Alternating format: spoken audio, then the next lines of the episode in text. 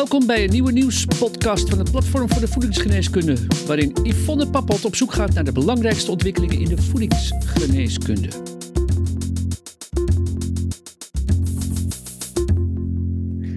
Hallo luisteraars, welkom bij de derde wekelijkse nieuwspodcast van Voedingsgeneeskunde.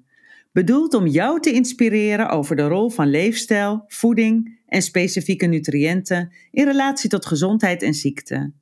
Ik ben Yvonne Pappot en pak ook vandaag een interessant thema op met Andrea van Vuren. Hallo Andrea, goedemorgen. Jij bent expert in voeding en suppletie. Dus interessant om het met jou vandaag te hebben over de opneembaarheid en biologische beschikbaarheid van voedingssupplementen. In podcast 2 hebben we het gehad over de kwaliteit van vitamine C-supplementen en heb je ons al wegwijs gemaakt in waar je op kunt letten om een zo goed mogelijke keuze te maken van die uh, supplementen. Het aspect van opneembaarheid hebben we even aangetipt, maar wil ik in deze korte podcast vandaag verder met je uitdiepen. Allereerst een vraag, Andrea, om het thema concreet te maken. Is aan te geven hoeveel vitamine C er gemiddeld opgenomen wordt vanuit een supplement en bijvoorbeeld een sinaasappel? Ja, ofwel, hoe zit het nou met de biologische beschikbaarheid? Ja, daar is wel wat uh, over te zeggen. Je lichaam neemt vitamine C uit een voedingssupplement net zo goed op als de vitamine C uit een sinaasappel. Dus in het algemeen wordt het uit groente en fruit goed door het lichaam opgenomen. Vitamine C uit rauwe groenten wordt minder goed opgenomen, ongeveer zo'n 20% minder. En dan moet je ook nog kijken naar de hoeveelheid. Dus tot 180 milligram wordt het voor 80% opgenomen. Ga je daarboven, dan uh, gaat de darm al een beetje op de rem staan. Nou, 80% is natuurlijk al best een goede opname. Absoluut, maar het gaat er vooral ook om wat er gebeurt nadat het door de darm is opgenomen. Het lichaam heeft namelijk de neiging op het moment dat uh, vitamine C een bepaald niveau in het bloed bereikt, om dan al te beginnen met uitscheiden via de nieren. En dat wil je natuurlijk voorkomen. En vandaar dat producenten hun best gaan doen om te zorgen dat het lichaam die vitamine C zo lang mogelijk vasthoudt, om natuurlijk zijn mooie antioxidatieve werk te gaan doen. Ja, ja. En als we dan inderdaad nog even verder inzoomen op die supplementen, wat zijn dan de mogelijkheden om die opneembaarheid uh, te verbeteren van, uh, van de vitamine C? Er zijn verschillende manieren voor. Je hebt gepatenteerde vitamine C-vormen. Dat zijn vaak de veresterde vitamine C-vormen. Die zijn niet zuur. En uh, die zijn dan gebonden aan zogenaamde lipide metabolieten. En die zorgen ervoor dat de vitamine C sneller in de cellen terechtkomen. En dat zou weer resulteren in verbeterde vertering, verbeterde cellulaire opname, verbeterd vasthouden en gebruik van vitamine C. En zij claimen dan dat die veresterde vitamine C met metabolieten drie tot vier keer zo effectief is als een normale ascorbinezuur. Dan heb je nog de methode van vertraagde afgifte. Want als die vitamine C geleidelijk aan in het bloed komt, dan voorkom je dat het plateau zodanig hoog wordt dat het lichaam gaat uitscheiden. En dan doen ze door encapsulatie. Dus die vitamine C te omhullen met iets waardoor die vertraagd wordt opgenomen. Dus dan kan je wel 1000 milligram in één keer nemen. Alleen dat wordt dan vertraagd aan het bloed afgegeven. En op die manier uh, wordt dat plateau niet te hoog. En dat doen ze dan met vet of koolhydraat afgeleiden. Zoals liposomen, Arabische gom, glucomanaan. Het zijn er een aantal die gebruikt worden voor encapsulatie. En dan heb je nog de bekende bioflavonoïden, die in planten voorkomen. Die zijn overigens van nature natuurlijk ook enorm veel aanwezig in vitamine C-rijk voedsel. En die uh, samen met vitamine C zorgen voor synergie. En uit sommige onderzoeken is dan ook gebleken dat dat de opname van vitamine C uit supplementen kan helpen verhogen. Ja, dit betekent dus dat we goed de etiketten moeten lezen als ik jou zo beluister. Zeker. Want er zijn veel mogelijkheden kijken welke vitamine C je voor je hebt. En daar zit vaak ook een prijsverschil in natuurlijk. Ja, ja. En hoe kunnen aanbieders aantonen dat het ook daadwerkelijk zo is? Je hebt er natuurlijk al even iets over gezegd. Ja, allereerst kunnen ze dat heel goed in vitro, in de reageerbuis aantonen, dat het beter opneembaar is. Maar in de mens wordt dat heel lastig, hè? want we zijn ten eerste allemaal anders. En om allerlei aspecten die die opneembaarheid beïnvloeden te standaardiseren, is ook heel moeilijk. Want dan moet je de nutriëntenstatus standaardiseren. Nou, ieder mens heeft een andere nutriëntenstatus. Als je een lage vitamine C-status hebt, dan gaat het lichaam daarop reageren om de opneembaarheid te verhogen. De status van je maag-darmkanaal, hoe goed neemt dat op? Hoe zit het met je darmmicrobioom? Hoe gezond is dat?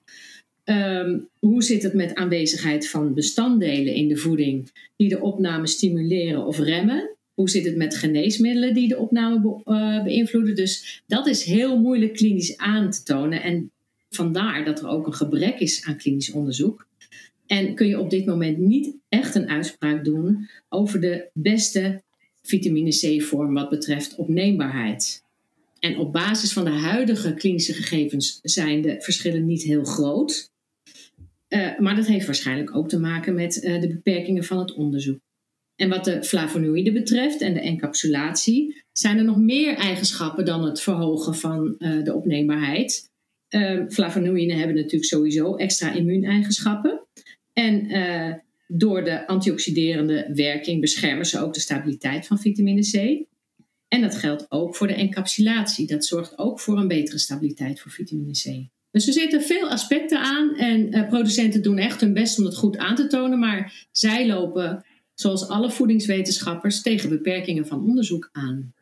Ja, je geeft al heel duidelijk ook aan dat het niet alleen het product is die de opneembaarheid uiteindelijk bepaalt, hè, maar dat je naar veel meer factoren moet kijken.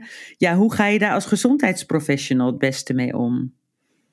Ja, dat geldt eigenlijk, dat wil ik nog toevoegen, voor natuurlijk opneembaarheid van alle nutriënten. Dat dat heel moeilijk aan te tonen en ook te claimen is. Dus als een producent zegt, ah, het is vier keer beter opneembaar, dan moet je eigenlijk al achterdochtig zijn, want opneembaarheid is echt heel moeilijk aan te tonen. Dus ik denk dat je als een gezondheidsprofessional vooral eerlijke informatie moet geven aan je cliënt. Dus aangeven waar de prijsverschillen in, in zitten. En bepaalde technieken om de opneembaarheid te verbeteren kosten geld. Maar daar tegelijkertijd ook bij aangeven hoe het zit. Dat het eh, in de reageerbuis blijkt dat het heel goed werkt. Maar dat het bij mensen heel lastig is aan te tonen. En dan kan die cliënt zelf bepalen of hij daar meer voor wil betalen of niet. Want je kunt bijvoorbeeld ook zelf de opneembaarheid verbeteren door een normale vitamine C te verdelen over de dag. En eh, niet eentje van 1000 milligram te nemen, maar van 200 milligram. En die drie keer per dag te nemen. Dan vervang je eigenlijk de encapsulatie. Ja, en dan zijn er natuurlijk nog de invloeden van de voeding verder. En uh, de andere factoren die je noemde, die meespelen. Absoluut, ja. Ja. Tot slot, uh, Andrea, wat geven we de luisteraar voor boodschap mee als we dit nog eens terugblikken op dit onderwerp? Nou, vooral inderdaad kijken naar de etiketten. He, ascorbinezuur is ascorbinezuur. Dus op die manier kan je ook al heel goed vergelijken. Kijk naar de hulpstoffen ook die, eh, die in het product zitten. Welke je aanspreken, welke je niet aanspreken. Dus het totaalplaatje van het product.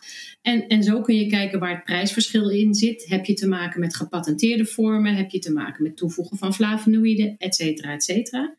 Uh, en dan is vooral mijn boodschap uh, voor de gezondheidsprofessional Geef eerlijke voorlichting aan de patiënt, zodat hij op basis van de concrete gegevens een keuze kan maken in zijn vitamine C supplement. Dankjewel.